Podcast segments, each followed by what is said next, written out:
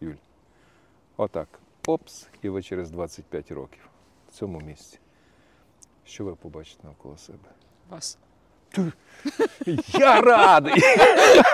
Хай чабан усі гукнули за отамана буде. Як мені до нього попасти на сеанс? Юлі, До ну протопайте. тичини, да. до тичини чи до чабана? Жити постійно щасливим і тішитися, і радіти, і ходити усміхненим, і підняті очі вверх, і, і все суперово це великий психічний розлад. Так не буває. Ви навіть не уявляєте, скільки в мене пацієнтів в зв'язку з війною з таким глобальним запитанням, що це за муки. Ми ж зараз почали вивчати колективну травму. Це великий запит соціуму. Я проти ідеології фатума. Звідки цей цинізм, нігілізм, все погано, все недобре. Тебе не те, що слюна виділяється, тебе слюна виділяється вже в мозгах. Інфекція задоволення передається.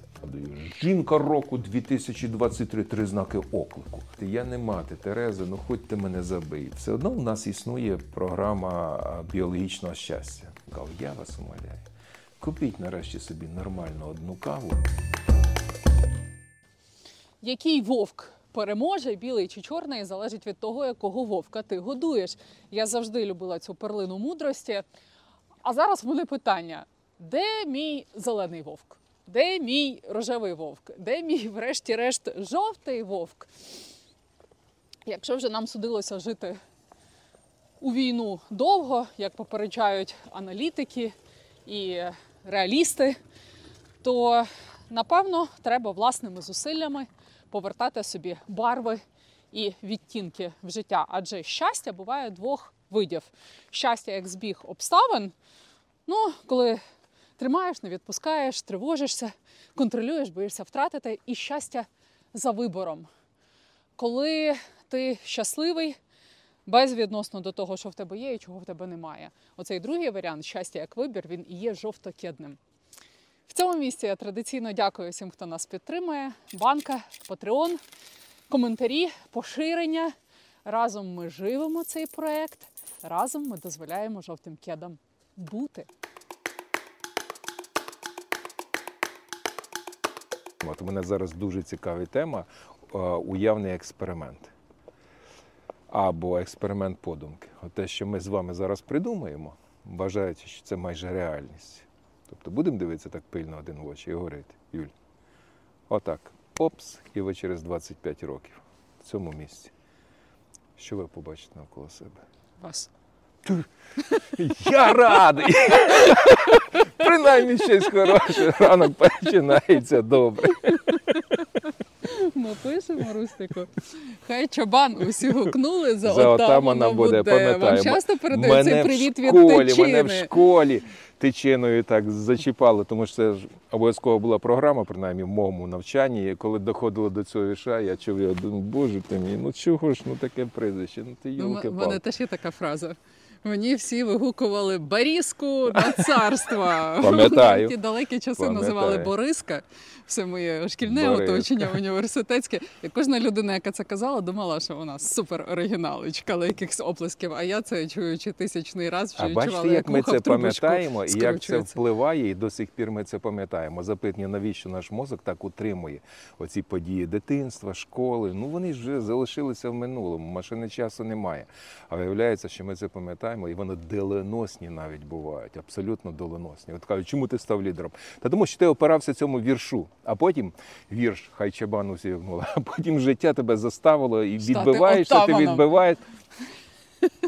Я не замахуюся на якісь великі. Я вважаю, що щастя людини, якщо вона знайде своє місце в житті. Воно таке трошки банально звучить, але направду це дійсно так. Ми з вами зустрічаємося вже втретє після нашої першої зустрічі. Ви сказали, що ви мені не відмовите. Так. І ось ми знову і знову з вами А спілкуємося. мені цікаво те, що ви робите. Ви робите це правильні речі, вони мені співпадають з моєю роботою. Вплив, регуляція, балансування, звернення до резервних можливостей. Тобто ви хочете чи не хочете, але ви працюєте на психічне здоров'я нації. Наші думки і дії співпали, тому і зустрічаємося. Тим більше робите ви це фахово. Дякую. Ніхто мені ще не казав таких слів. Клас. Е, запрошуєте мене? Так, свій звичайно, кабінет запрошую, бо ми тут замерзнемо. Підмерзаємо. Будь ласка, Ходімо. пішли. Я забула сказати з самого початку, у вас є свій Ютуб канал. Є. Почав бавитися, тільки не я почав бавитися, я став заручником ситуації. Я вже десятки разів про це казав, що його створив не я, а створили мої студенти, які сказали, професор, ви там відтараторили лекції, половину слайдів не показали, а слайди вроді би цікаві, та й ж ви, мабуть, над ними працювали. Де їх можна ще раз подивитися? Я сказав, так вибачте. Вони сказали, ні, так не піде, дорогий. Значить, давайте свої Ми створюємо YouTube, ми його будемо підтримувати, тільки давайте відеоматеріал і так далі. Так вийшло, що вони створили, потім передали, тому що студенти вже стають спеціалістами, йдуть з університету. І я почав його вести. І почав е, далеко відходити від ідеології блогерства. Я там реалізую себе, я отримую там лайки, розширюю аудиторії, такі нарцистичні штуки. Я почав, можливо, навіть бавитися, але в хорошому плані. Бавитися, тому що ви погоджуєтесь, знання дітей приходять через ігру. А всі ми діти в якійсь мірі, в тому числі я. І велике. Знаєте, чим відрізняється, коли починається старість в людини? Коли в неї зникає лише одна мама це здивування.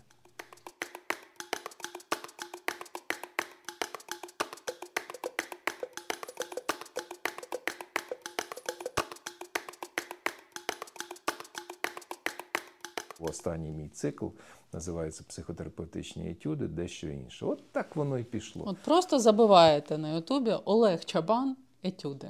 Так. І якщо хтось не любить мене і мучиться все більше і більше від програми до програми, плаче, колиться, продовжує їсти кактус, то не треба цього робити. Олег і не Чабан, покидає. Олег і Чабан є в чистому поки- вигляді. І не покидає жовті киди. От мене також цікавить покритикувати, проговорити і залишитися.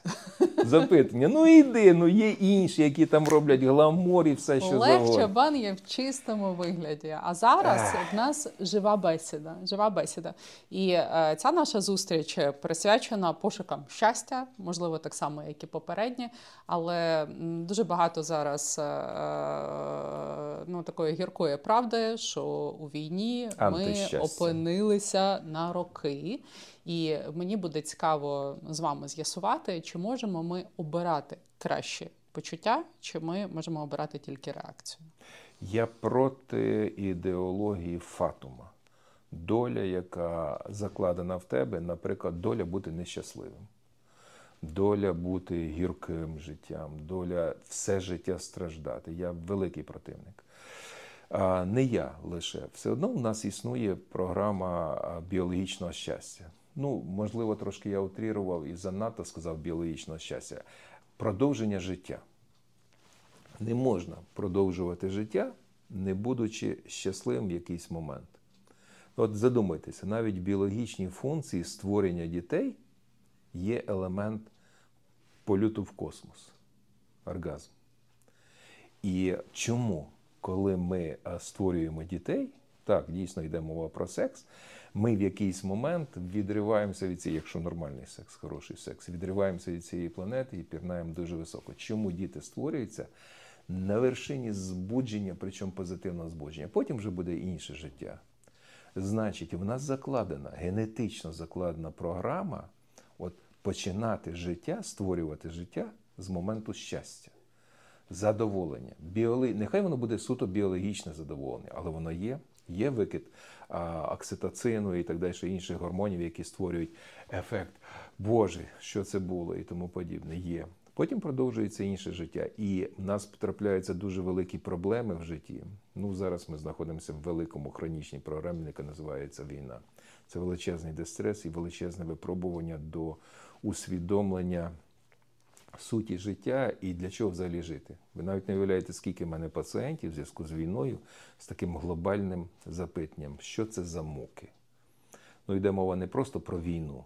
Війна, яка стає персоналізованою, не з екранів телебачення, а конкретно заходить в твою сім'ю. Здавалось би, навіть він живий, вона живе, діти живі, і, в принципі, ну, таких величезних втрат немає. Але вона з дітьми в Іспанії, чи в Португалії, чи в Франції. І вона вже не хоче повертатися. І він тут уже знайшов когось. І запитання: сім'ї вже як такої немає. Втричі зросло розлучення.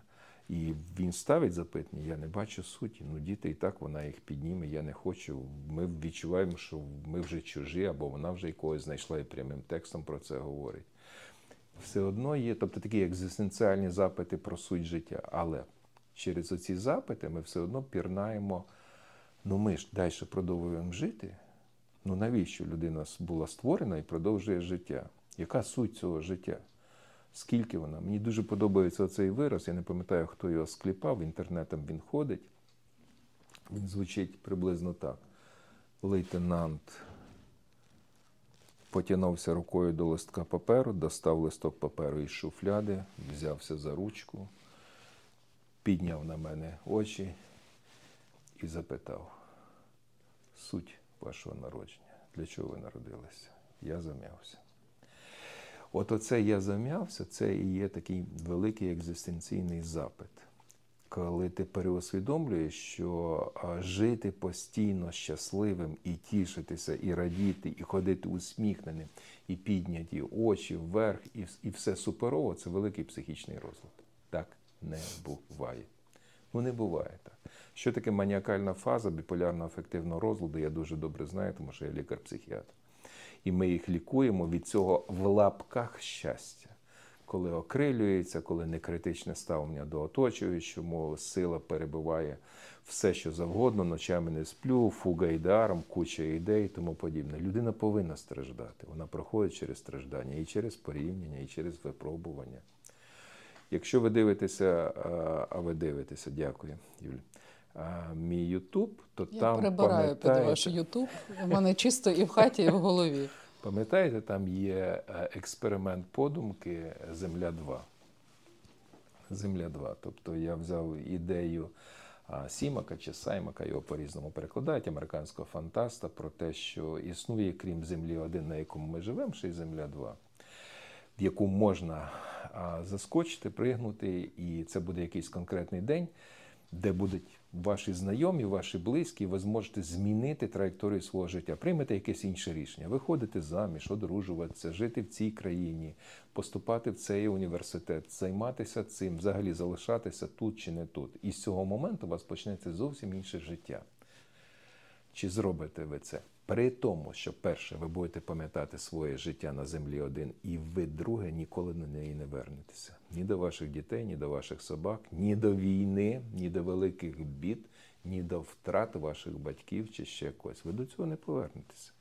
Ви почнете нове життя. 80% відповідають, ні, я не готовий. Мені відповіло десь 800 чоловік, значить статистично достовірно. І я доєднався до них. Я також сказав, ні, я не готовий. Але ж я знову акцентую: ми відійдемо від тих бід і відійдемо від помилок власного життя. Ну, ми не будемо робити якісь дурниці, які ми зробили. Є шанс їх не повторити, тому що ви будете пам'ятати це. І знову люди кажуть, ні, я не готовий. якщо хтось втратив близьку людину? Я не аналізував детально. Я просив відповісти тільки так чи ні. Але я впевнений, що серед 80% ті, які сказали ні, я не хочу на вашу землю два, я хочу прожити це життя, яке я прожив. Там немає, там просто було так відповідь чи ні. І там були, я не аналізував ні по віку, ні по статі. Мене також цікавило, що відповідають 18-річні, що відповідають 80-річні. Адже подумайте, 80 років, куча хронічних хвороб, і тобі кажуть, давай в 20 років заскоч туди. І зміни, подумай, що можливо якась інша країна, можливо, щось, щось інше і так далі. і так далі. Чому вони не, не погоджуються?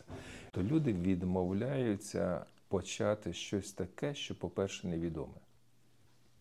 Ну, це ж невідомо, я ж сказав, ви почнете нову траєкторію життя. Яку? I don't know.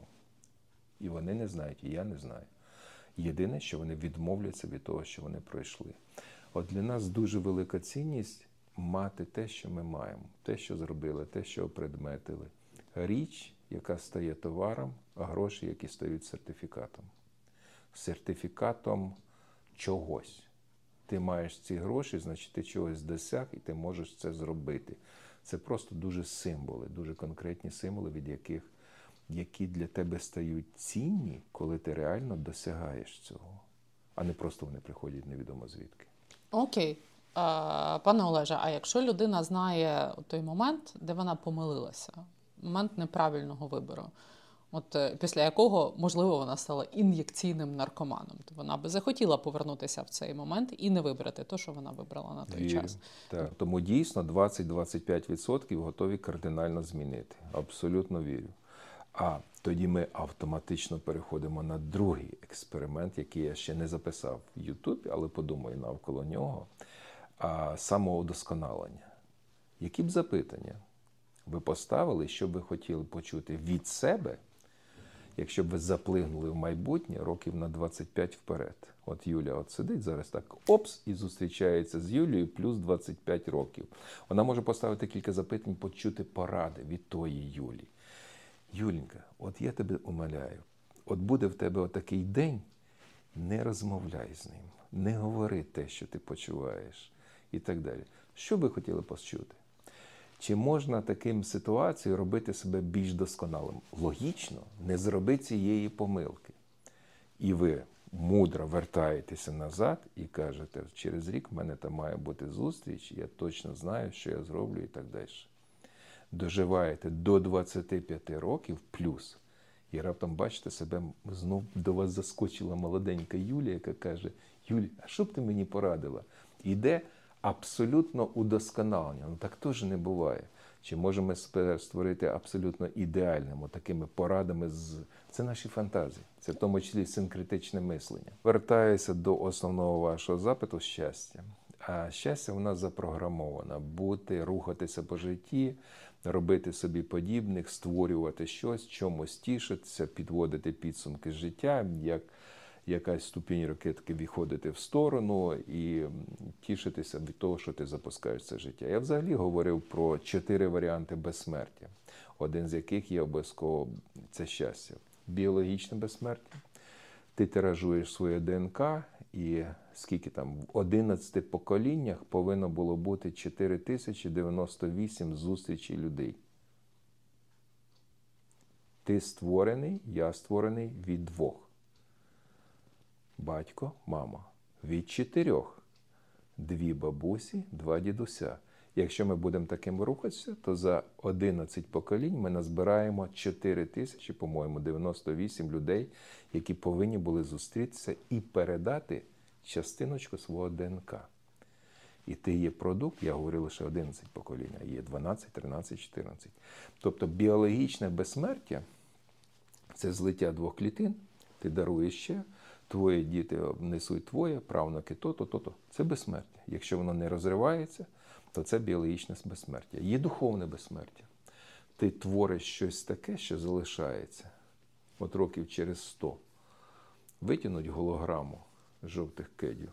Ну, вона вже буде оцифрована в зовсім іншому форматі, і просто тут оживлять. Будуть рухатися два об'єкти, і хтось скаже, слушай, ну там одну річ ви сказали. Звичайно, дурня повна, але якщо це перекласти на мову роботу мозку і підключити префронтальну кору через опромінення цієї групи нейронів, ми можемо отримати цікаву забавку. Давай зробимо, давай зробимо. Покрутять цю голограму і скажуть, ми залишили якийсь слід. Продукт залишили. Є а, ідеологічне безсмертя це те, в що ви вірите, в що я вірю. Наприклад, душа. Що буде з нашою душою, як тіло зникне. Це також варіанти, на цьому побудована вся теологія. Абсолютно. І в кінці кінців останнє досягнення це цифрове безсмертя. Якщо дійсно носії пам'яті будуть винесені в космос, тобто, щоб не було обмеження збереження цифрової каплі, і буде до кінця щитаний генокод людини, бо він зараз тільки в чорновому варіанті, і порівняний з іншими біологічними, то ваша копія цифрова з думками, з всім чим завгодно, буде жити вічно. От чотири варіанти безсмертя. В основі їх всіх лежить майбутнє фьючі. Обов'язково. В основі майбутнього завжди лежить задоволення, щастя, прагнення. Ну, майбутнє для чогось. Це ж фізики до сьогоднішнього дня не можуть зрозуміти, що таке час. Ну, що таке час? Минулого вже немає. Сьогоднішнє, поки ти говориш фразу, залишилося минулим. Майбутнє це щось таке ефімерне, про що ми фантазуємо. Може, часу немає. Тому дійсно щастя поняття дуже складне, але воно розмивається в таких глобальних речах, які рухають нас по житті і заставляють переборювати оці всі біди. Тобто життя це амплітуда від щастя до нещастя. І вірно. е, більш врівноважена людина має менші оці от гребені, менші Так, коливання. І вона більше коливається біля ізолінії, оцей нейтральний, яка утримує її як від якоїсь біди чи від якогось Пряма горя. це смерть. Все рівно Пряма, мусять бути якісь коливання. Так, коливання Але зараз бути. це ми маємо за шкал дуже Вона часто. розхитана. Чому і в нас так багато з'явилося втоми? От астенія втоми. Люди втомлені. Втомлені від постійного очікування, переживань, втомлені бігати в бомбосховище, просто втомлені від війни. Але втома затягнулася нас від пандемії ще, коли розірвалися соціальні зв'язки, люди змінили роботу, перейшли на дистанційні діти. Почали погано вчитися і із-за дистанційних варіантів і тому подібне. І ми перевалили війну, і точно так же. І це зв'язано також з цими гойдалками, їх так і називають, емоційні гойдалки. То вверх, то вниз, то наступ, і всі збуджені. Ну нарешті зараз ми звільнимо, то стоп, це не так просто. Зав'язли міні-поля і уникаєш, і знову бухкають, а вже зима, очікуєш блекаути, думаєш про ті акумулятори і так далі. Тобто ми завжди рухаємося вверх, вниз, вверх, вниз. Але я точно знаю одне, що після зими завжди приходить весна. От гарантую, Юль, чесно, повірте мені. Я Ми можемо обирати краще почуття. Чи ми обираємо тільки реакцію на Ні, події? можемо. Можемо, можемо. Я, я вважаю, що людина кує свою долю. Ну, хочемо ми цього чи не хочемо.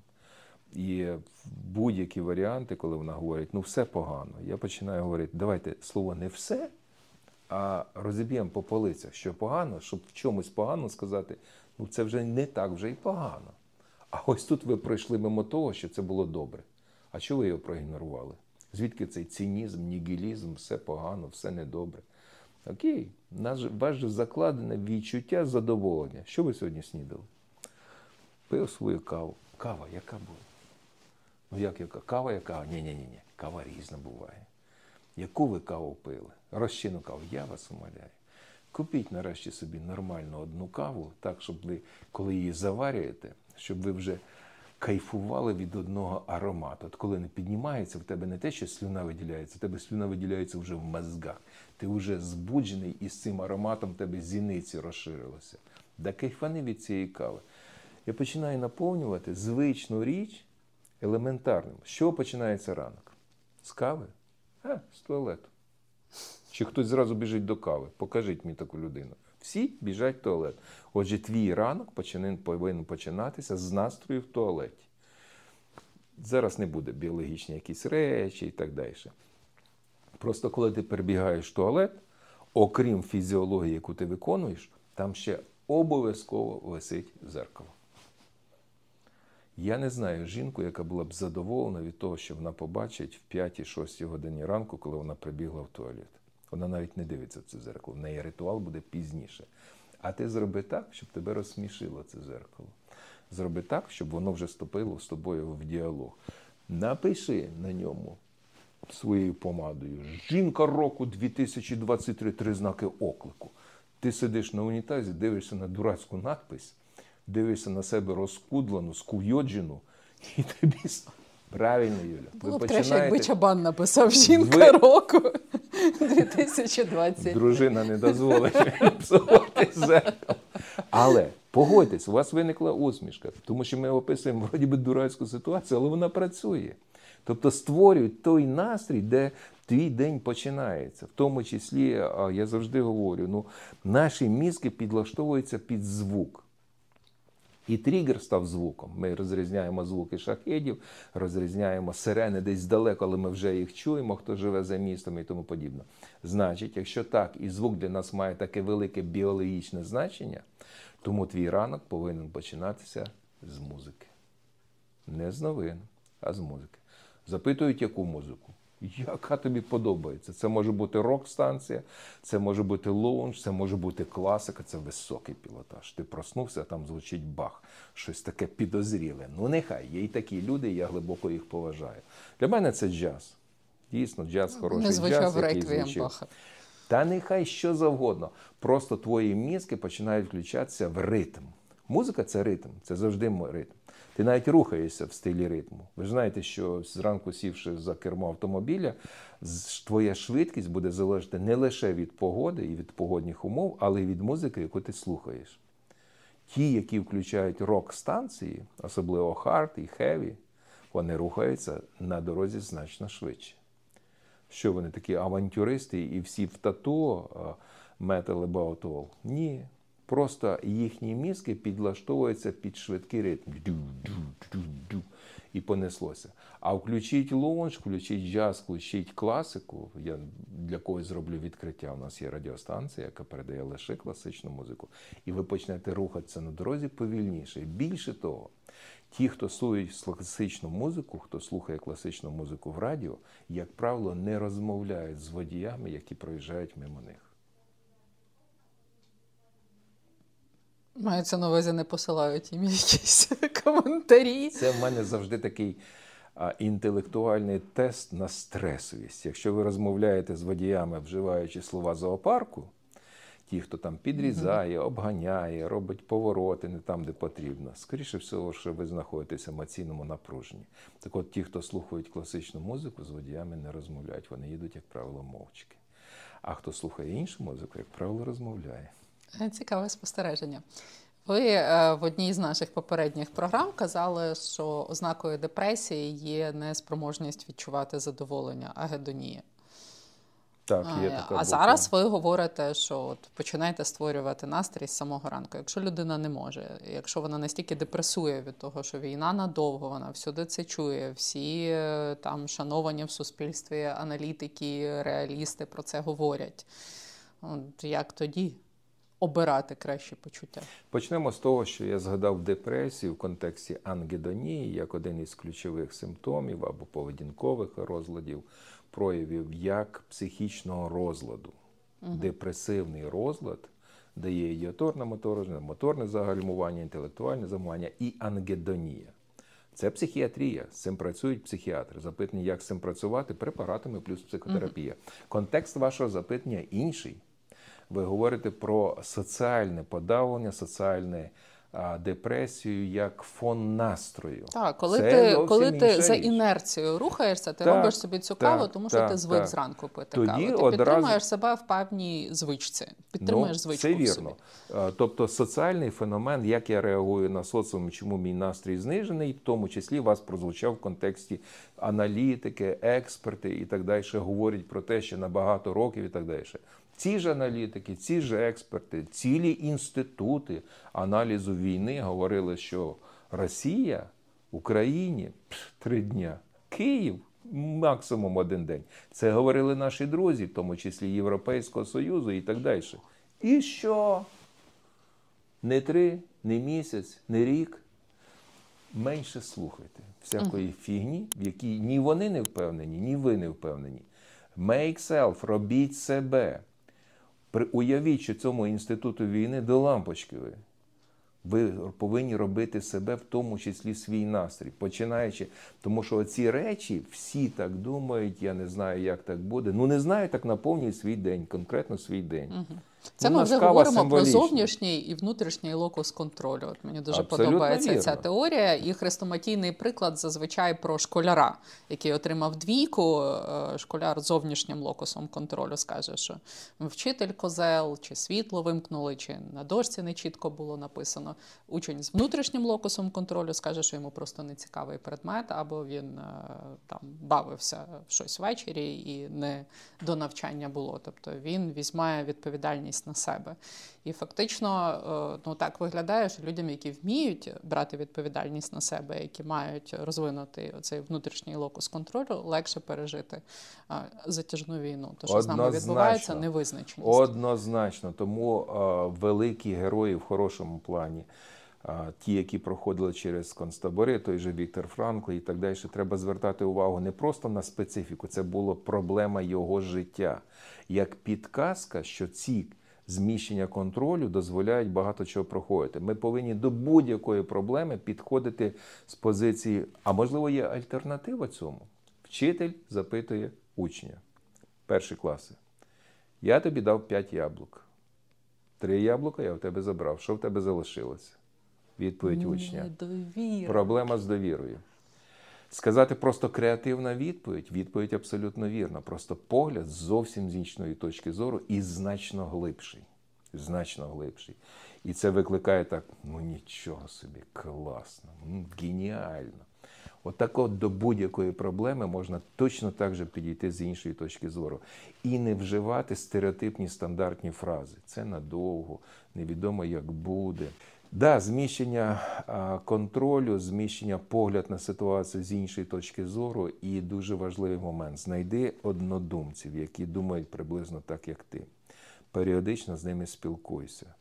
А американці правильно говорять, щастя також заразна штука. Ми зеркалом задоволені. Не зустрічаєтесь, погодьтесь, ви зустрічаєтесь з великою кількістю людей. От є люди, як би ви їх не називали, просвітлені, освітлені, хороші, добрі, але ви виходите від них і ваш настрій хороший. От щось було таке цікаве, кайфове. Інші люди, вроді би інформативні, і розумні, і так далі. Все одно ти відходиш від них з інформацією, але загружена. Чому? От знайти тих, від яких ти заряджаєшся, де інфекція задоволення передається. Як правило, ці люди не більш знаючі, а більш мудріші, які проходили через якісь власні переломи, зломи і вийшли звітом сильнішими. Сказати, що вони вели такі праведники і були з самого початку праведними, таких не буває. Просто вони зуміли викласти це все в переоцінку цього життя. Вони змогли зцілити свої травми. Мені е, подобається оця думка, що, що, що як знати, що твоя травма давня, будь-що, що з тобою відбувалося в минулому, як знати, що твоя травма зцілена, коли ти все пам'ятаєш, але немає емоційного забарвлення більше.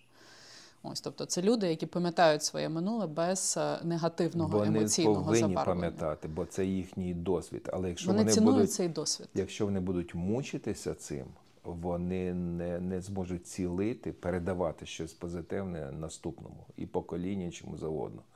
Тому що травма передається точно так же, як травма.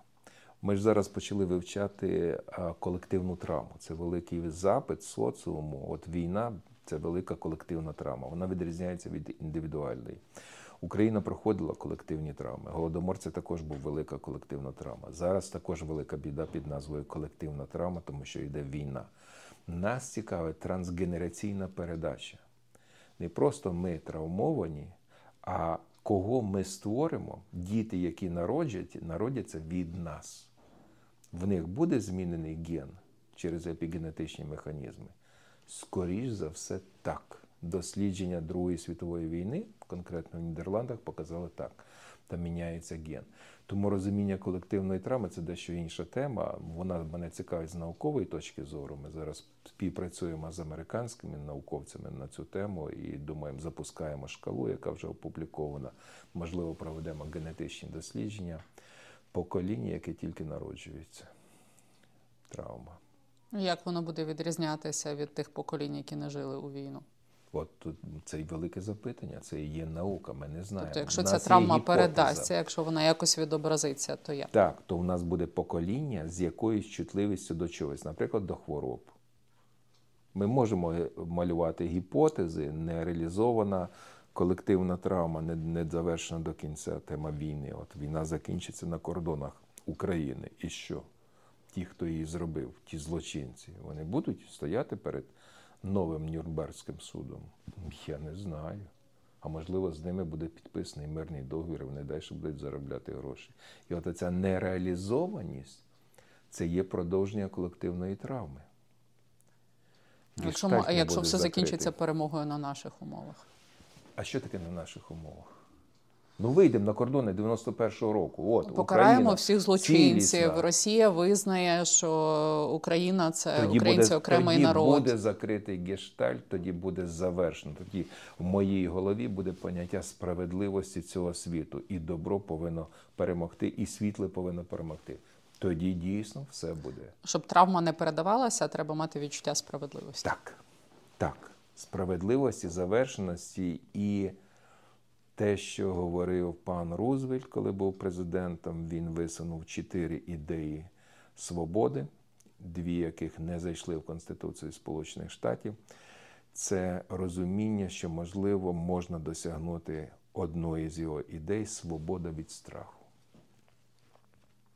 Він говорив в 41-му році на зібранні, що людство повинно вже зараз прагнути до чотирьох свобод: свобода е, віросповідання, свобода слова, свобода від зубожіння. Це також не зайшло в Конституції жодної країни. І четверта свобода свобода від страху.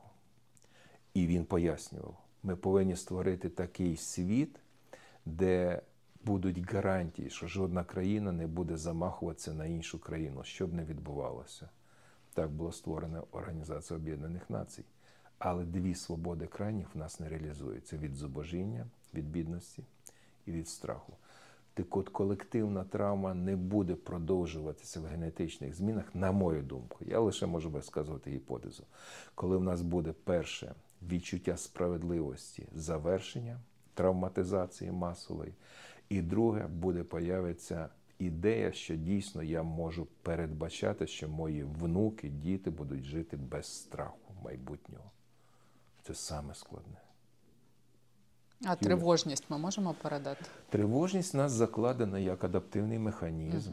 Без тривожності ми б були дураками і ми б закінчили життя. Якби ми не тривожилися, не очікували, звідки буде що, які біди будуть, то ви б ми б не адаптувалися. Тривога залишиться. Ну, страх це ж е, е, він Страх зникає і увазі згасає. Тобто є тривога вона постійно як діючий, і страх, який просто тебе паралізує. Ось такий про страх.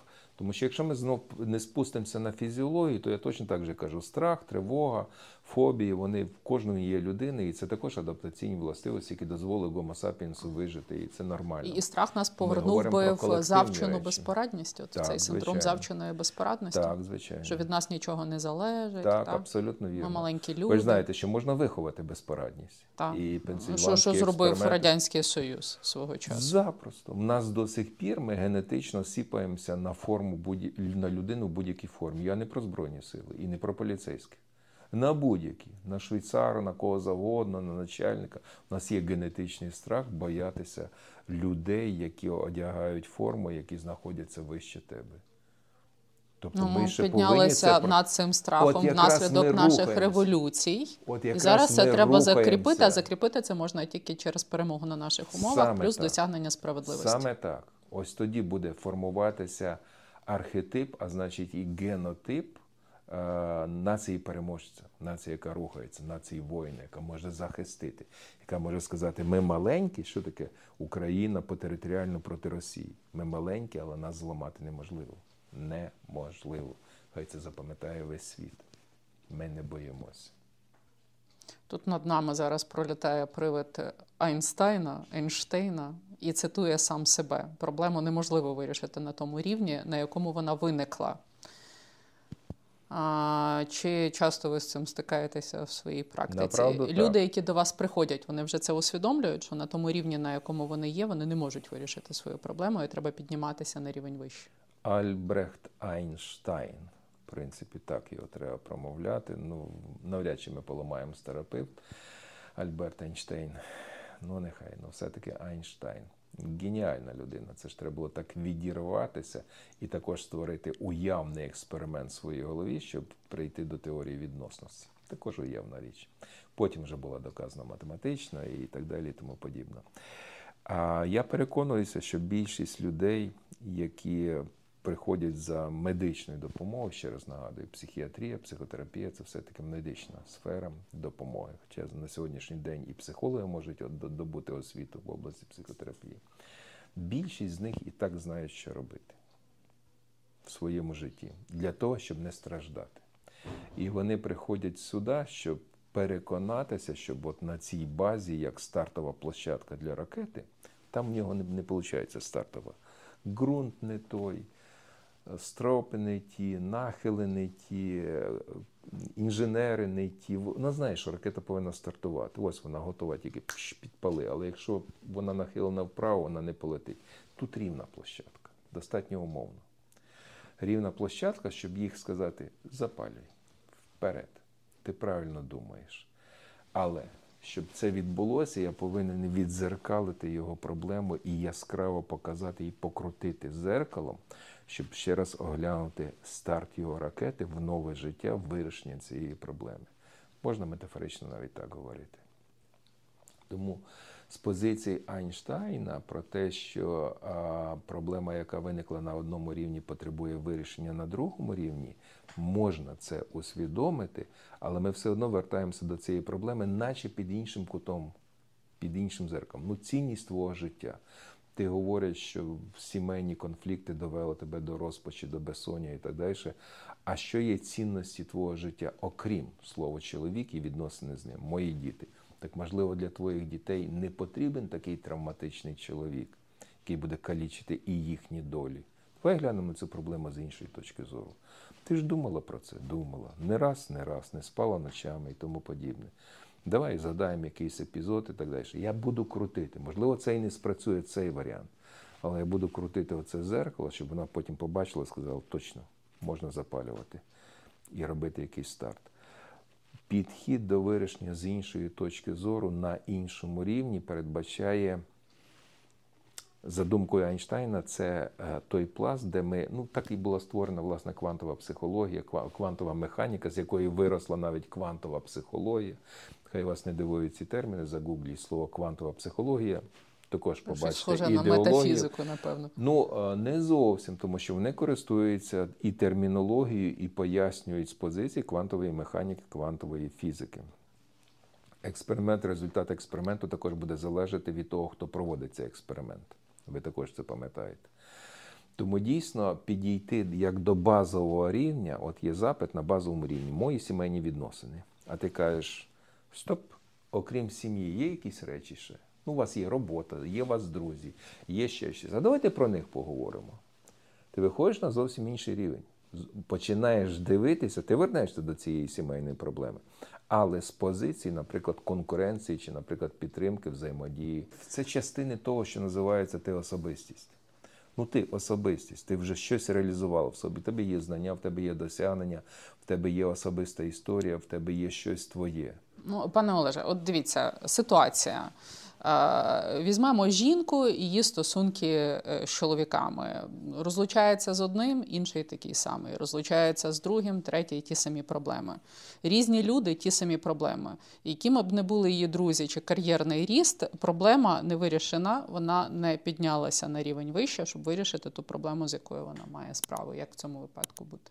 Ну, велкам до спеціаліста, який скаже, твої проблеми не з чоловіками твої проблеми з дитинства, і з твоїм батьком, і з твоїми першими друзями, і з проекцією на чоловіків. Дівчинка шукає в чоловіка перших три характери, три риси, які будуть співпадати з її уявним чоловіком, який вона там малювала в своїй голові школяркою чи що завгодно.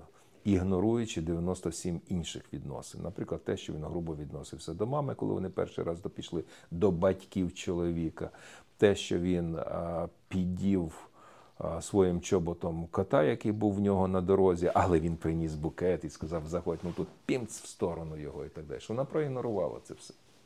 Тому що вона бачила в ньому мужнього, сильного та і слова. Слова вони завжди створюють велику ілюзію життя майбутнього. Хороші слова, величезні слова, весь світ до твоїх ніг, ці зорі лише для тебе. Боже, як він говорить! Він кота підштовхнув, коли заводив тебе, щоб говорити ці слова. Чому мозок проігнорував котика? Зато зорі під ноги купився на це все. Це специфіка знову ж таки роботи людського мозку, в тому числі і жіночого мозку, який емоційно реагує значно чутливіше, так само, як емоційна пам'ять у жінок значно більш виражена. Тому і попадаються історії одна і те ж. Ну, тобто Називається я, колекціонувати я, граблі. Я колекціонувати граблі це класно. Тобто е, я можу е, зрозуміти, що я піднялася на вищий рівень, якщо в мене не повторюються ті Абсолютно ситуації, які вірно. були в минулому. І навіть зустрічі йдуть уже з аналізом і розумінням, з ким я зближуюсь. Я не, не повторюю одне і те ж. А я не купляюся на одні ж слова і на ті ж самі дії. А його ставлення до моєї дитини якесь інше, чи в його голові крутиться лише одне слово секс, і на тому все закінчиться, а потім почнеться те ж саме, що і було. Тобто, дійсно, вже стає досвід. елементарний досвід. І якщо він працює і не замилюється цей перших три а, точки, на які він подіяв, і абсолютно попав ідеологічно в те, що я лише я твоє майбутнє, і створюється чергова помилка, тоді дійсно людина може вирішити, якщо переоцінить з власного досвіду. Угу. Тобто, Спеціаліст якраз і дозволить, чому я сказав, до кого йти. Ну, до спеціаліста, який зробить стоп і попробує проаналізувати. Ще раз говорю, я почав зі слова сім'я, батьківська сім'я. Там формується відносини, там створюється ця ідеологія, з ким я буду. тобто різні люди, однакові ситуації це запрошення до спеціаліста. Так, однозначно. Ну, це кращий варіант, полегшений варіант. На цю тему не варто скупитися навіть фінансово, тому що потім ті втрачені роки і здоров'я на превеликий жаль. Я не рекламую наших спеціалістів, я просто говорю, що знаєте, є така річ смішна американська, суто американська. Коли роботодавець знижує зарплату своєму працівнику на 100 доларів, він тут же працівник біжить до свого психотерапевта, щоб заплатити 200 доларів і заспокоїтися. Це щось приблизно таке. Мені з ваших етюдів дуже сподобалися кілька фраз у старих гріхів довгі тіні. Я ніколи цього така раніше не чула. Ну я знаю, що от не буває людей без скелетів у шафі. Ви теж навколо цього побудували один з своїх етюдів. Не буває таких людей. Та не от у кожного буває. є скелети не у шафі. Буває. Я не вірю. Особливість скелету в шафі в тому, що ти не перед кожним можеш цих скелетів показати, чи ти І сам не для себе їх не завжди усвідомлюєш. і не потрібно. Є неусвідомлені, є настільки добре перекриті, що а, не варто вскривати той же мавзолей чи піраміди Хеопса. правителів да, ефіопсів. Тому а, є речі, які не варто витягувати. Є речі, які муляють, які на грані самого взриву, і тоді краще їх все-таки вскрити, але не в вигляді такого самомазохізму. Роблю боляче, згадую, розглядаю фотографії і від цього ніяк не можу позбавитися. Знову ж таки, рекомендація поговорити з спеціалістом. Те, що є скелети, це життя людини. Є життя людини. І більше того, я нагадаю, що навіть історично так склалося, що дуже багато, дуже багато, не всі, звичайно, але багато психотерапевтів прийшли в цю область із-за власних проблем маючи якісь уже власні і проблеми, і в тому числі скелети. Інтуїтивно вони йшли за допомогою, а стали фахівцями. І якщо так, то ти розумієш, що скелети є в кожного. Хочеш ти цього чи не хочеш. Інше питання, що ти з ними робиш? Чи ти стаєш сильнішим, мудрішим і вже не робиш якісь помилки. І допомагаючи іншим, ти дійсно вже працюєш так, як повинен працювати, а не так, як ти там колись якось спрацював і до сих пір це речі пам'ятаєш.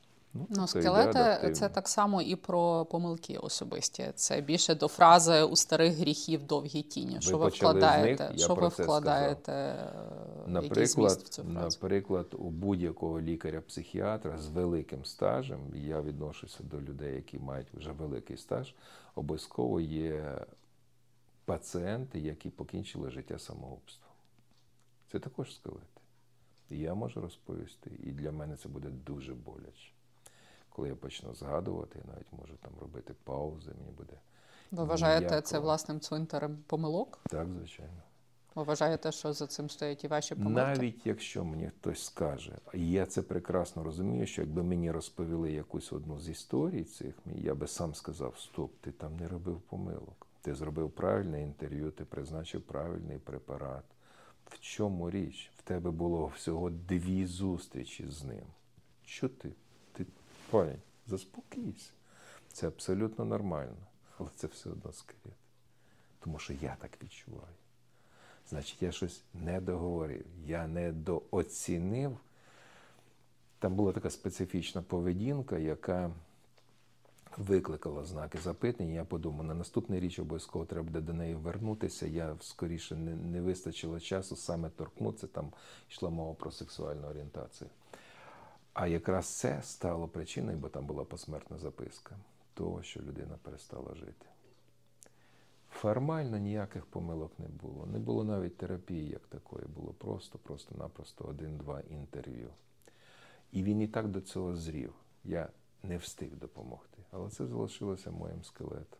Я і інші можу привести приклад. І ще раз говорю, Таких скелетів є в кожного лікаря. Якщо ви думаєте, що в хірургів її немає, я привів свою спеціальність. Амосов що говорив? Геніальний наш Амосов, Микола Амосов. Це, це абсолютно реально геній, абсолютно геній. Він же говорив, він і описував, і в його книжці це згадується його помилки, і як він на один раз на фронті хотів покінчити життя самогубством. і Анестезіолог тільки- його врятував. тільки тому, що він у валянку пороздавлював ті ампули морфія, які він взяв з собою для того, щоб суїциднути, тому що в нього на столі загинув молода людина. І це також скелети, Емоційний Які- був чоловік. які зробили його великим вченим. Якщо говорити не про лікарів, е, скелети в шафі це частіше те, що людина зробила, чи те, що їй зробили? І те, і те. Не можна якось окремо розділяти. Зрозуміло, що те, що наближено, те, що він зробив, воно більш персоналізовано. Те, що його образило, те, що це частина нашого життя. Немає такого, от добре, Юлю ображають з її жовтими кедами. Ображають. Ви кажете, Олег Чабан, цікавий Ютуб канал. Думаєте, там мені напишуть, що, що Чабан, це не те, що ти розповідаєш, це не відноситься до такого то методу психотерапії. Або це повна херня. Або написав мені, мене лікують в божевільні, колять якісь наркоти, а ви тут носитесь про якісь там щастя і тому подібне, і так далі. Ну, ну і що? Ну це життя. Вже пару сеансів я зцілюся лікаря. Ну, це, це є частина життя. Я до всіх ставлюся однаково. Точно так же я люблю божевільних. Вони абсолютно щирі. От що в голові, те й Ви несе. любите людей. А буває так, що от не подобається Звичайно. клієнт, огиду викликає Ой, ні, просто. я не такий, що відкритий, я не мати, Тереза, ну хоч ти мене забий. Буває так, що дійсно не подобається, буває так, що набридає. Буває так, що з дверей 20-й раз розвертається, і ти думаєш, боже мій, ну коли ж ти вже підеш? Вау. А єдине, я це не показую. Ніколи не гавкою, не грюкою, от точно можете опитати, або нехай допишуть. Коли Чабан сказав там ганьба геть, вийди, не хочу бачити, немає часу. Мене можна одягнутому з дверей розвернути, я розвернуся. У мене ще кілька питань до вас є з теорії ухвалення рішень. Я читала такого собі американського інвестора, якого звати Навал Равікант, який сказав: якщо не можеш вирішити, відповідь ні. Не роби цього. Прийми ситуацію. Я знаю, про яку про що ви говорите. Це дійсно ситуація, коли не обов'язково ти повинен вирішити це завдання. Прийми і скажи ні заперечення, яке також є вирішенням. Чомусь нас весь час думає, що цю ситуацію треба розрулити обов'язково і до кінця. Ну це ж неправда. Є ситуації, які розрулити от зараз конкретно не можна. І є слово прокрастинація. Воно, як правило, негативний зміст тримає. Ніхто не звертається до ідеології прокрастинації. Хто перший описав прокрастинацію? Яка перша книга канадського автора на тему прокрастинації? Хто висказав цю ідею прокрастинації? Що він мав на увазі під прокрастинацією? Я буквально вчора запитав штучний інтелект, що він знає про прокрастинацію. І він видав мені оцю ж стереотипну думку, яку я завжди заперечую і говорю люди: ну читайте. Ну, якщо ви вживаєте якісь слова, ну пізнайте, що це за слово, що воно означає. Тому що прокрастинація означає відкладання на завтра, неефективне вирішення, відкладання, лінь, соціальний Затягування до останнього. затягування, заперечення е, і так далі, і тому подібне. І ось тут ми попадаємо в капкан, тому що прокрастинація означає дійсно відкладання на завтра, на післязавтра, затягування і так далі, забуваючи другу половину фрази ідеолога прокрастинації. Без вирішення. Він сказав про те, що відкладання, але з вирішенням цієї проблеми, з ефективним вирішенням. Іншими словами, тобі дали завдання і сказали в понеділок здати завдання. І ти цілий тиждень, замість того, щоб сидіти в бібліотеці, сидіти, ти бавишся, сидиш в інтернеті, займаєшся іграми. В суботу, з самого ранку до обіду, ти сів, попахав і в понеділок здав завдання. Чи була тут прокрастинація? Класична прокрастинація. Ти відкладав, а потім ефективно вирішив. Власне, тут і японська ідея роботодавців. Нас не цікавить, коли і як ти будеш працювати. Дай мені продукт. Якісний, хороший продукт. Ти можеш прокрастинувати місяць-два, але через місяць поклади цей продукт, і ми повинні сказати ок. А як ти його робиш? Кожного дня по 8 годин чи один раз в день в неділю це твої справи. Це також прокрастинація. Тому давайте вживати правильну термінологію і розуміти, що в прокрастинації також є хороша річ, коли треба робити челендж, не хочу. От цю проблему хочеш вирішити? Не хочу. Як не хочеш? Ну вона ж потребує вирішення. Не хочу. Професор Преображенський. Не хочу давати грошей на бідних дітей Німеччини. Чому? Бо не хочу. І це той варіант, що не значить, що я такий нігілізм, нічого не хочу. Можливо, я дозрію, тому що ви десятий раз запитуєте, так треба вирішити цю проблему. А подумайте. Прокрастинація. Що таке подумати? Ну, мені це не зовсім Маняна. про прокрастинацію. Якщо не можеш вирішити, відповідь ні. Роби цього. Відповідь ні це один із вирішення варіантів. І там пояснення, от, наскільки я його пам'ятаю, що е, важливі очевидні рішення в важливих питаннях, ті, що в англійській мові називаються no-brainers, які не потребують додаткових ментальних зусиль. Да. Тобто є теорія, колись я її чула, я знаю людей, які цим займаються, там розграфити аркуш паперу на два чи на чотири, писати за і проти, Мгм. ризики, можливості. А Не- тут от не людина зовсім радить. працює, зовсім потрібні. Працює. Тобто, то, що не потребує додаткових ментальних зусиль, це найкращий вибір для тебе. Це варіант, коли ти робиш своєму підказку своєму мозку. Ти можеш вирішити цю проблему, заставити себе, але це буде не той продукт, який ти правда повинен зробити. Неякісний, не в задоволення. Тому краще відмовся. Я знаю, ти сильний, ти це зробиш. Я мудрий, я навіть за це не буду братися. Типовий варіант. Тому до вирішення цієї проблеми ще треба дозріти. І на сьогоднішньому етапі я кажу, ні, не буду я її вирішувати, і це хороше вирішення проблеми. Давайте будемо шукати фахівця, який скаже: О, це моє. Ну, О. Це, напевно, стосується особистих стосунків. І От відповідь має і бути фахових. простою. Це має бути однозначно так. Якщо ти себе вмовляєш в якісь стосунки, значить от ти опинишся не там і не з тими. Юлі, ми переходимо на іншу тему, що нам дуже складно відмовити. Ви знаєте, як важко сказати ні? Ми Не соціальні. О, Я ліплю це та ні ну направо і наліво все своє життя. Да ну що? Ну от, слава Богу, що ви продвинуті, незалежні і на фоні зеленого, синього, фіолетового ви вибрали свій колір. Жовтий. Тільки щоб протипоставити всім іншим, всій іншій гамі і сказати, а от Юля у нас жовтий. швидше. Ну, і Ці чорнобілі монохромності, категоричності. Не, немає значення. Немає значення. Тому дійсно до якихось речей ми повинні зріти і бути, проявляти своє я, своє его. А відстоювання свого его це також є великий досвід. Відмови в чомусь це також є досвід. Тому що наш соціальний мозок заставляє ну, промовчати, якось адаптуватися і почати щось робити. І коли я чую не моє, ну, я розумію, що людина добротно себе почуває з оцінкою своїх можливостей. Але зате, якщо вона скаже на наступну пропозицію так, то це буде так, яке реально вирішиться. Погодьтеся, людина, яка категорично каже ні, вона точно так, ти відчуваєш, що в якійсь ситуації вона скаже точно так же категорично так. І це буде дуже надійно, ніж так. Ну я не знаю, я попробую. От воно і на наступну проблему буде. Не знаю, попробую, потім видасть якийсь сіро-білий продукт замість конкретного, чіткого і ясного. Тому варіант заперечення, відмову це варіант хорошої відповіді. математик і письменник Насім Таліб. Багато хто його знає. От він сказав: якщо ти маєш більше однієї причини щось зробити, не роби цього. Ну, теж, от з розряду порада, ну, ти можеш себе вмовити в то, що не в твоїх інтересах. Ми часто себе вмовляємо. От більше Це- однієї причини. Якщо ти маєш більше однієї причини, не роби.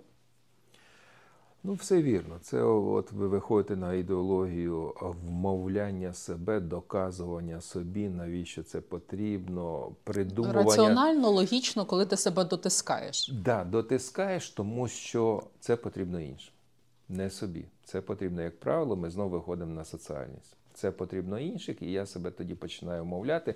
Я починав із е, дійсно ідеології, коли ми говорили про варіанти е, деструктивної поведінки, заперечення і тому подібне.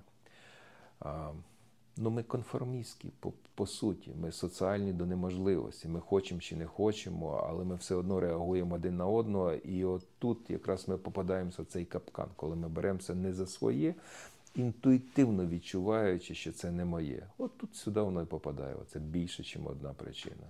Я би з'єднував логіку і інтуїцію. Це чоловіка і жінку.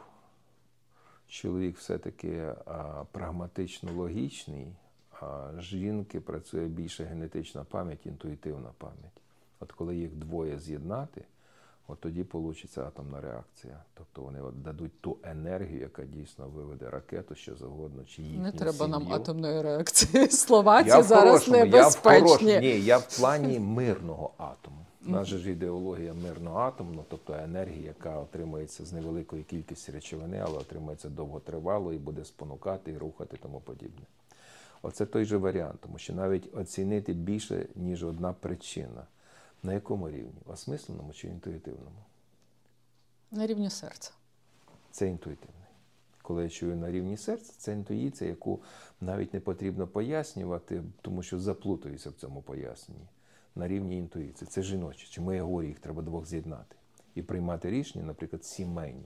Завжди всією сім'єю, а не він домінуючий, мудрий директор і тому подібне, і так далі. Він там завжди вирішував, та й батьки його вирішували, от його і слухаємо. Ага. Вона висказувала якусь дурню, яка потім виявилася абсолютно правильно. Чуйка була серцем. От оце той варіант, коли пряма підказка, що робити. По-перше, радитися з тим, хто є другою твоєю половиною, і раз ти ти назвав, то як ти можеш приймати рішення однією половиною? Ну, а якщо це два діаметрально різних варіанти, два різних бачення в чоловіка і жінки, як тоді ухвалити це Якщо рішення? Вона абсолют- каже, мені інтуїція, мені серце підказує. Він каже, а логічно, от я поділив аркуш на дві частини, і логічно виходить ось так. Не Ти- так, як ти кажеш, а по-іншому. Тоді робимо просту річ. Вертаємося до моїх терапевтичних етюдів, і там є про підкидання монети. Якщо повернутися до е, Ейнштейна і цієї фрази, що проблему неможливо вирішити на тому рівні, на якому вона виникла е, в контексті нашої країни. От нам треба закінчити цю війну, і ми не можемо це зробити самі. Нам потрібна допомога західного світу. Як ми можемо піднятися на вищий рівень в тій ситуації, яка в нас зараз? усвідомленням і розумінням, що ти не один. Перше, це дуже велике усвідомлення, що виявляється, є ті, які вірять в тебе, які готові підставити плече, ногу, руку, гроші, євро, долар. Та немає значення світлу сторону, щоб сказати, е, ні, світло перемагає тьму. Ми навіть говорили а, у старих гріхів довгій тіні. Я нагадаю, тінь має завершення. Вона не може бути безмежною. Як би сонце не сідало, тінь все одно десь завершується. І після темноти завжди приходить світло. Тому вирішення проблеми завжди є, принаймні воно починається в наших мізках. Я не можу дати відповіді і ніколи не полагаюсь на свою інтуїцію, коли це все завершиться. Я не маю на увазі війну. Але я точно знаю, що війна може завершитися навіть дуже швидко, але вона може продовжитися в наших головах. Так, післявоєнні, поствоєнна психіка, термінологія наукова, поствоєнний ріст посттравматичного стресового розладу і так далі, тому подібне. Тому почніть з своєї голови, щоб говорити про якийсь загал під назвою війна, соціум і тому подібне. І чим більше буде цих світлих думок, тим швидше настане перемога. Це і на такому рівні працює. Вірно, вірно. Навіть самоусвідомлення, що ти українець, що воюють не з південною Україною, не з східною Україною, а воюють одночасно і західною, і центральною, і північною, і південною. Тобто ідея, велика ідея самоідентифікації. Це самоідентифікація, усвідомлення. Ми, ми як нація, ми як українці, ми як держава. Це дуже велика справа. Звідси починається ментальне здоров'я. Воно не починається з того, що знов дали, підвищили зарплату чи швидко відновлюють якісь робочі місця. Це доповнення від стресовості і адаптації, зменшення рівня цього впливу війни і тому так далі. Але ментальне здоров'я, воно ж звертається аж до генетичної пам'яті. Аж до генетичної пам'яті. Недаремно ми сьогодні згадували колективні травми, наприклад, голодомор для українців, чи для голодна зима для нідерландців. Там вивчалося на 100 тисяч населення Другої світової війни, де вивчали, яке буде їхнє наступне покоління. Це наука, це велика наука. І ми точно так же зараз звертаємося. Колективна пам'ять це колективна травма це одночасно і колективний ріст. Не все ж зводиться до того, раз ти знаходишся в біді, ти вийдеш з нього інвалідом, духовним чи фізичним, тому що ти постраждав. Щось забувають, що є слово посттравматичний ріст. Людина стає сильнішою, мудрішою, оцінює цей день, переосмислює державу, в яку вона навіть в мирний час, коли кордони будуть відкриті, літаки літати, ти не будеш так смиватися з нею. Фу, я можу вилетіти нарешті в Іспанію. Кому ти там потрібний в Іспанії? Ти потрібний тут. І навпаки, каже українці, велкам, все окей, будуємо. Тому ментальне здоров'я з'являється, коли ми впевнені в чомусь, коли в нас є майбутнє. І те, що ми говорили про свободу від страху. А свободу від страху дає не індивідум, а дає колектив. Це той, який говорить, ми тебе захистимо, ми разом, тому що ми ідейно одинакові, ми цінуємо те, до чого ти прагнув, наприклад, до свободи, до своєї мови, до своєї рідні, до того, де ти знаєш, де цвинтари твоїх батьків чи прабатьків, до, до того всього, що тебе ідентифікує, чому ти і будеш робити таких своїх дітей. В цьому є свобода від страху і гарантії цього свободи. Ну, це це ж вели, це велика ідея, коли було сказано, свобода від страху це створити світ, де ти впевнений, що на тебе ніхто не буде нападати. А сам зараз в цьому світі, який став надкрихким, COVID-19 показав, шматок РНК в білковій оболочці перелопатило весь світ економічно, політично, як завгодно. З'явилася куча мільярдерів на сиворотках, і куча людей померло. Цей світ перелопачений лише шматком РНК, якого ніхто не побачить. Такі білкові оболочці, такими щепками. Воно маленьке. Світ став надзвичайно крихким. І війни це доказують. Нема вже локальних війн. Війна Ізраїлі це частина світової війни. Війна в Україні тим більше частина світової війни, де світ розділяється. Хто за кого, хто з ким дружить, хто кого підтримує, де чорне, де біле, за що люди збираються. Тому от ця ідентифікація об'єднання навколо світлого робить дійсно воїнів світла, хороша пісня, вона мені подобається. Більш правдивими, більш сильними. От з цього починається сила і ментальне здоров'я. Відповідно, треба з усіх сил протистояти негативу всередині і підвищувати Вірно, рівень Юля, думок. Вірно, робимо свої і е, думки. кращі колективні думки на рівні цілої країни будуть наближати перемогу. Вірно, абсолютно вірно. Об'єднуйтесь навколо тих носіїв, не, не, не скачіть по тих телеграм-каналах, які більше все більше залякують. Знайдіть ту особистість, на яку ви орієнтуєтеся. Дві особистості, три, на своїх друзів. Не шукайте гуру. Гуру сьогодні є, завтра його нема, завтра інша мода на іншого гуру. А є твоя бабуся, яка пройшла через Другу світову і так далі. Вона мудріша за будь-кого. Об'єднуйтесь навколо тих, хто несуть світлі ідеї. Хай чабан усі гукнули за отамана буде. Як мені до нього попасти на сеанс? Юрій, До ну протопайте. тичини, да. до тичини чи до чабана? до- До, до кого? чабана. Знаєте, на чому я вас ще підловила? На Ви чому? настільки любите людей, що спілкуєтесь зі штучним інтелектом. Тобто не дуже ви їх любите, ви від них втомлюєтеся від нас, простих Штучний смертних. інтелект мене смішить. Так. І я з ним спілкуюся і з нього стьобуюсь. І навіть його поправляю, за що він дуже вдячний мені. Тому що він а, так, це слово, мабуть, було більш довірливе і так далі. Я над ним жартую. От ви знаєте, що в нас в університеті відкрили інститут психічного здоров'я. Це велика справа в Національному медичному університеті відкритий інститут, де консолідується підготовка спеціалістів і так далі. Я думаю, от буде відкриття. А уявлю собі теж такий подумки експеримент, що на нього прийде міністр охорони здоров'я, звичайно ж буде ректор нашого університету, можливо, хтось із Кабміну. А потім скажуть, Чабан, а ти можеш сказати якусь промову? І я скажу, так, звичайно, зможу, це ж моя тема. І вийду до трибуни. І я даю завдання штучному інтелекту. Штучний інтелект. Напиши мені промову про відкриття Інституту психічного здоров'я. І він мені так. Шановні друзі, дорогі гості, дякую, що ви зустрілися. Ми тут об'єдналися. Навколо така невеличка промова. Я йому пишу: Друже, мало емоцій. І він мені видає: вельми шановні пані і панове. Наш духовний порив зібрав нас тут. Я йому пишу: слухай, а може ж так, щоб Менше сльози пафосу. виступили у міністра охорони здоров'я і ректора? Він пише: Вельмишановний пане міністре, о великий ректоре, ви прийшли на відкриття чуда нашого світу.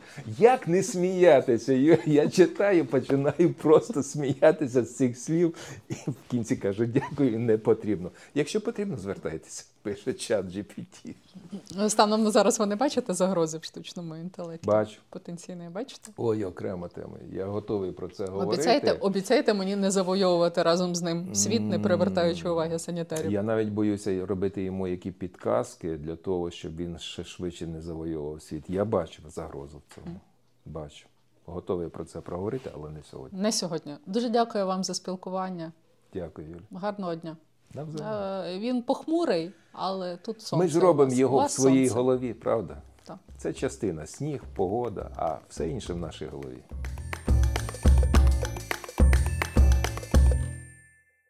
Тобто ви хочете чи не хочете, але ви працюєте на психічне здоров'я нації. Наші думки і дії співпало, тому і зустрічаємося. Тим більше робите ви це фахово. Дякую. Ніхто мені ще не казав таких слів. Я хочу перевірити одну так. теорію. Одну теорію спершу.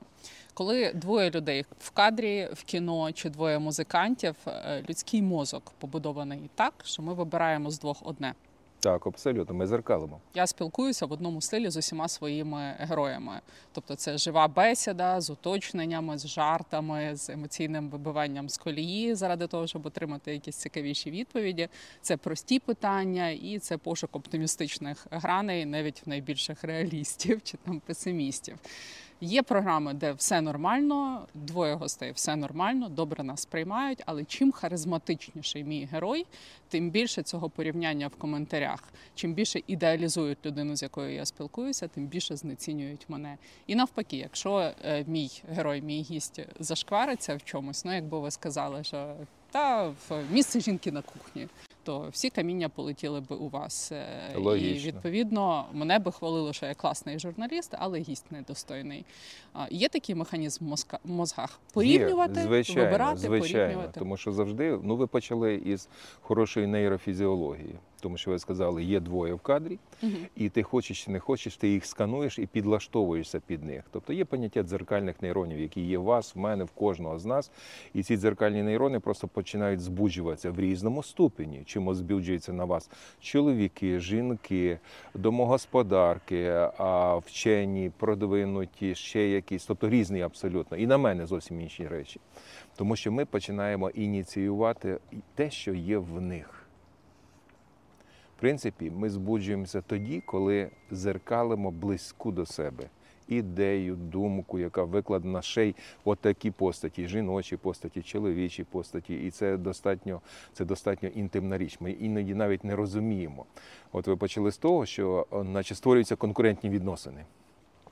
Ті, хто потім дописує, каже, ай, щось ви забивали чебана своїми запитаннями. Він же ж говорить нормально, хорошо, багато. Чого ви перебиваєте? Ну в чому річ? Ну дайте йому поговорити, дайте йому вийти і так далі. Типово конкурентна річ. Типова конкурентна річ. Отже, іде тяга до особистості. Я зараз себе не піднімаю, просто пояснюю деякі речі. До особистості, яка готова за тебе вирішувати. Отакий лідер, сімейний. Він не повинен бути там десь на якихось вершинах держави чи, чи планетарний. Ні, це сімейний лідер. От якщо ну, класичний трансфер, класичний, я проєктую на нього ось ці свої почуття. Людина, яка знає, яка впевнена, яка не відводить погляду, яка говорить тим голосом, де ти на якійсь десятій хвилині втрачаєш суть. Про що він говорить? Що він говорить? Але щось якось стає спокійно, м'якше, ну так і хочеться слухати цей напівбаретон. Та й непогано виглядає.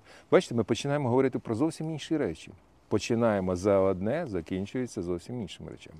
От такі а, включення вони проєктуються на кожного, кого ми бачимо на екрані.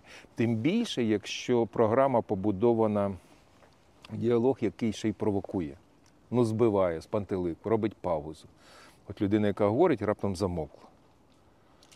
Той, хто дивиться, оцінює паузу. І він її дуже швидко заповнює в своїх думках. Він заповнює, не можна йому вірити, або Ох, як задумався, яка глибока думка мовчання. Думка як мовчання. Це дійсно преддумка називається. Default Network. Система роботи мозку у вигляді перед думкою. Тобто на нього починають проєктуватися особисто своє. Власне, тому і виходить то задоволення, то незадоволення. А те, що ми з вами говоримо, це є просто велика провокація. Провокація звернення до нашого життя, до нашої стабільності, до всього, що відноситься до mental health. Окей. А якщо двоє не спілкуються, якщо це двоє музикантів, от скажімо, я дивилася якось фільм, там 500 опитаних е, зірок зі світу музики, з кіно, е, 10 років е, ведучий, якийсь американський, збирав відповіді. Одне питання: Леннон чи Маккартні? Неможливо відірватися. Так Леннон І- чи Маккартні? Почекайте, ми ще до цього дійдемо. Але просто більшість героїв е, відразу вистрелюють відповідь. У мене це однозначно Лено. Ну от він що називається Болт, зухвалий. Він руйнівник е, правил. Він мені подобався. Ну, нехай, Е, так. Маккартні І- більше конформіст. Відповідно, якби мені подобався Маккартні, я би може з не телебачення було ніколи цих не двох, та ще й Рінго, який їх намагається весь час з'єднати, та ще ображеного Харрісона, який все-таки себе реалізував після розпаду, не було би Бітлз. Не було би ні Леннона, ні Маккартні. От якби вам Тому таке що на питання початках поставили. був Бітлз, а потім вже була особистість, і музикальність, і творчість, і геніальність Маккартні, неординарність, харизматичність і взривчатість Леннона, і філософія, в тому числі буддійська Харрісона, і Рінго, який намагається їх всіх зібрати докупи і казати, пацани, ну давайте все-таки щось запишемо. І появляється Abbey Road. Леннон чи Маккартні? Бітлз. Не потрібно було створювати альтернативу або-або. Треба було дати можливості створити свою думку. Ну, не ставити взагалі альтернативу, сказати, І і. а чому і і? Можна створити ще і, і, і, і, і. І так далі. Або об'єднати їх там, розірвати пополам. Леннон і Рінго, і Харрісон і Маккартні. А тут як? А тут трошки вже складніше. Треба розуміти роль кожного з них в цій великій групі, якою захоплюється до сьогоднішнього дня. Просто от мене здивувало, те, що люди в житті визначилися, хто їм подобається більше. Леннон чи Вони Маккартні. Підлаштувалися. Ми знов підлаштовуємося під що? Якщо в мене романтичні якісь спогади і так далі, я скоріше згадаю, звичайно, кого. Я згадаю Маккартні. Yesterday. І пішло, і поїхало. Я не уявляю, скільки дітей зачали під цей під цей під Yesterday. А в той же час дай світу шанс. Ну кого ж згадати? Леннона, звичайно. Переворот його з Йоко Оно, що вони створили. Звичайно, світ повинен змінюватися. Леннон, роби крок вперед. Ні, ну треба розслабитися і робити дітей. Маккартні, велкам.